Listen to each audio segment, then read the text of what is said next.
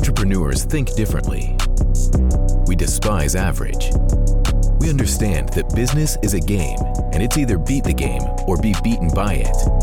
Only uncommon advice can give you what you need to win. Now, here's your host, Nate Kennedy. Hey, to get started, I want to talk about how I sold over a million dollars of software in 60 days using four micro videos. But before I get into that, the first thing I want to talk about is the problem with online marketing.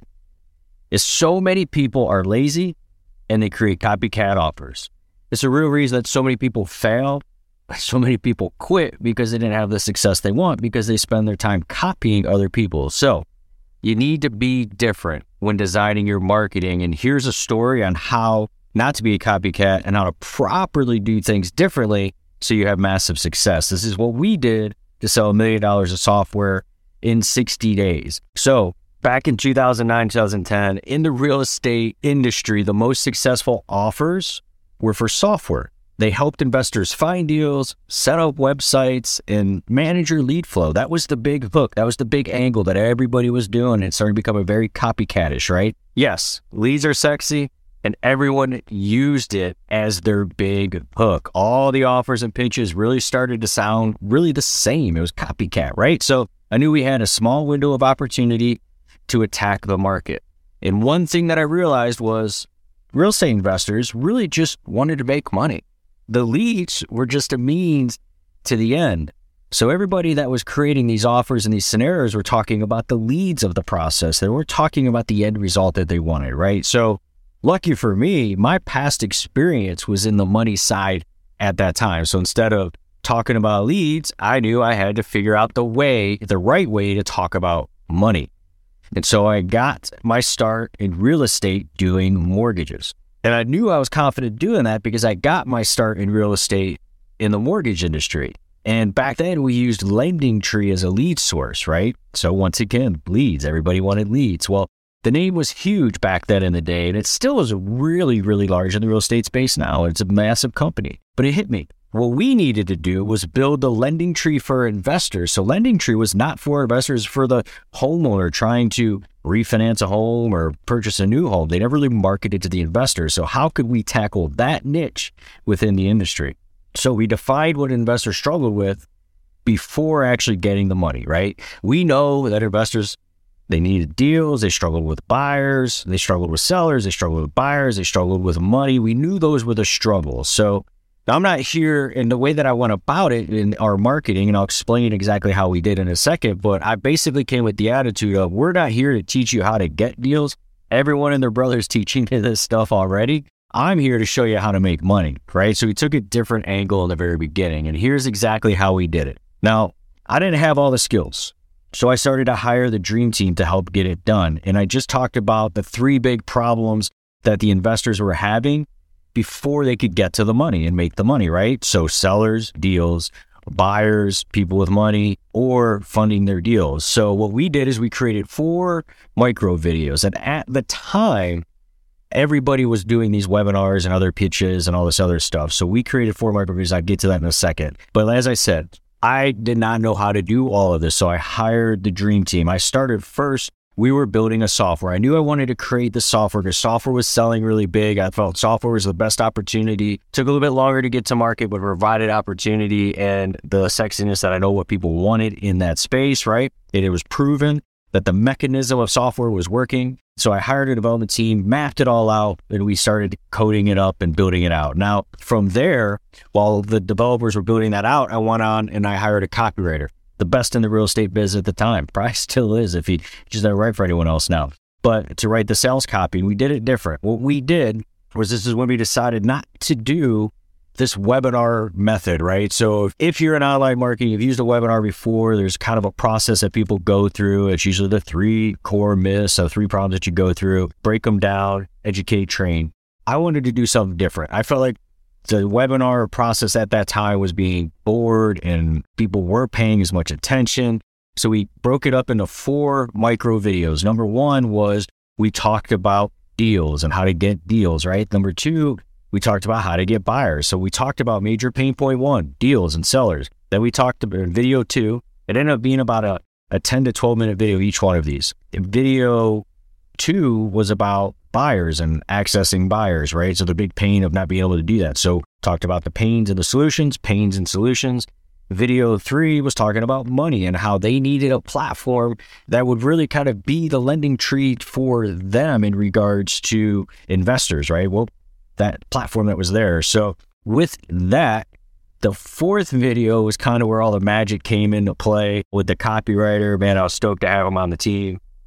And what he did is he took and now had a 20 minute sales letter. So we talked about pain, problem, solution, pain, problem, solution, pain, problem, solution. So by the fourth video, they've consumed these videos. The engagement in these videos was insane. And I'll explain why that was in a second. But what we did is then put a sales video in place that reiterated the three things they just went through and then made the offer of our solution, which was the software that we put together. Now, the reason these videos work so well and the reason it hit the market the way it did was because these four videos were done in a high quality manner. So, lesson in this here, I hired a videographer I went into a studio. I had all the scripts. I read them off. I had a green screen behind me. I then sent them to the video editor, and it was all motion and flashing and all this stuff coming in and very engaging videos. And not just me kind of talking like I am now, but these videos were meant to sell, entertain, and sell through that process. So, like I said, a tip there is make sure you entertain, right?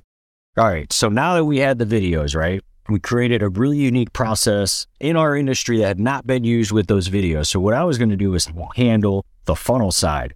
All right, the funnel was in my wheelhouse, right? This is what we had done leading up to this multiple for multiple years.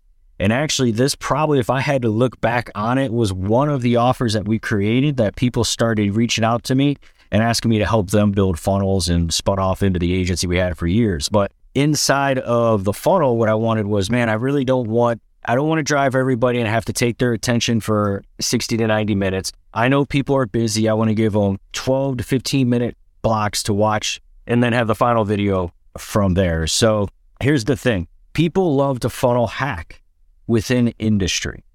And this is where we did things differently. Now, the problem with funnel hacking within industry is this is the fastest way to create yourself as a copycat people know it when they see your offer because when you funnel hack within your industry, you start using the languaging and the offer mechanism, offer creation, and all that stuff that someone else is doing because it, it really kind of hinders your creativity. So, as the great Gene Schwartz said, you can't solve your sales problem with another man's formula. All right. So, what we knew is the funnel needed to be different. But there's a lesson within this. Some industries are more mature than others. And so what I did is the internet marketing industry was way ahead of the real estate investing industry in regards to the marketing and the kind of the stuff that was being done and trends that were being set. So what I did is I looked at that industry and said, wow, this system and this kind of process did really, really, really well for a marketing launch and a product launch. So what I did is, all right, what I want to do is model that process on the front end. Now I didn't know what they were doing on the back end of their business, so I wasn't so worried about that, but just the delivery and the engagement that they used and the mechanisms they used to get their message out, right? So that was super important. So we went to the IM space, we saw some, we decided to be the first to use it in our space but because the IM space was so far ahead of the real estate marketing space in regards to education sales, it was so fresh and new to the real estate space. So there's a lesson within that, hopefully, that you could take. Now, a problem along the way. Now, I've just told you about the process and the things we did and how we separated ourselves. But there were problems along the way. One, we had development issues. Two, we had to rally support. So I started building momentum. I started getting people on board to help us really launch this thing out. We wanted to get a group of affiliates to help us promote this really, really fast and hit the market with it quickly, generate revenue. We paid them all to do it. But here's the thing the one that stands out, I've got two that stand out. And the one that stands out to me kind of really was a challenge, right? So there was another guy in our space that had a software for leads and websites and everything else, right? So for six months, I kept saying, Hey, I'm building a software that solves the one problem you don't solve. I'd love your support. I supported you. I would love your support on what we're doing. Well, come to find out, like a week before we're getting ready to launch, I send him everything. He's checking it out and he emails me and said, You stole my stuff. And started threatening me and all this stuff, right? I don't know exactly why, what set him off. When it came down to it, I guess, you know, he's kind of, he apparently felt he owned the trademark to the words real estate and the color of green is really what it came down to. Is stupid as hell. But, uh, I don't know exactly why this happened or why he freaked out, but during that process, it kind of took some wind out of our sails, right? Along the way. Now, I could have said, All right, man, I'm fine. I'm not done. What I did is I put my dev team out there. I said, Hey, go change the color. We're not changing the name. And uh, we changed some coloring schemes and everything else. Apparently, that, you know, Nina like us using green for some odd reason. But I could have used as an excuse to back off. I could have used as an excuse to not move forward, but I didn't, right? And you shouldn't either because that crap is going to happen to you as you build your business. Now, lesson number two, you're going to be attacked along the way to success, right? This one, it took wind out of our sails, right? We lost affiliates, as I mentioned, which was probably, it probably would have doubled. I'd be making a video right now of saying how we generated $2 million in revenue in 60 days selling a software with four micro videos right? Instead, I'm telling you how we sold a million dollars of software in 60 days. You had four micro videos. It happens. Part two here is, is I told I launched the software, I would be out of business. Another guy came to me, another problem number two. I was in a mastermind. I was saying, here's what we're getting ready to do. Here's our process. And the guy came to me and said, hey, you launch this software, you're going to be out of business within a year. I got to tell you, man, he was right. But he's not right how he thought he was, right? I didn't let them tell me he was beating on me, telling me how bad of an idea it was. I wasn't going to let that stop me from going forward. And I tell you these problems because no good success story goes without issues, right? And I don't want you to stop yourself when you're building a business, whether it's in ecom, whether it's in finance, whether it's in tactical, whatever the business is you're building, people are going to get in your way. It's not your fault, man. Just keep pushing forward, right? So is when you're doing great things, you will run up against people who are afraid, who want to project their egos, who want to protect their egos, or just hate on you because they won't take the risk that you're taking. All right, so here's what I want to do. I want to, I want to sum this up. Those were the problems.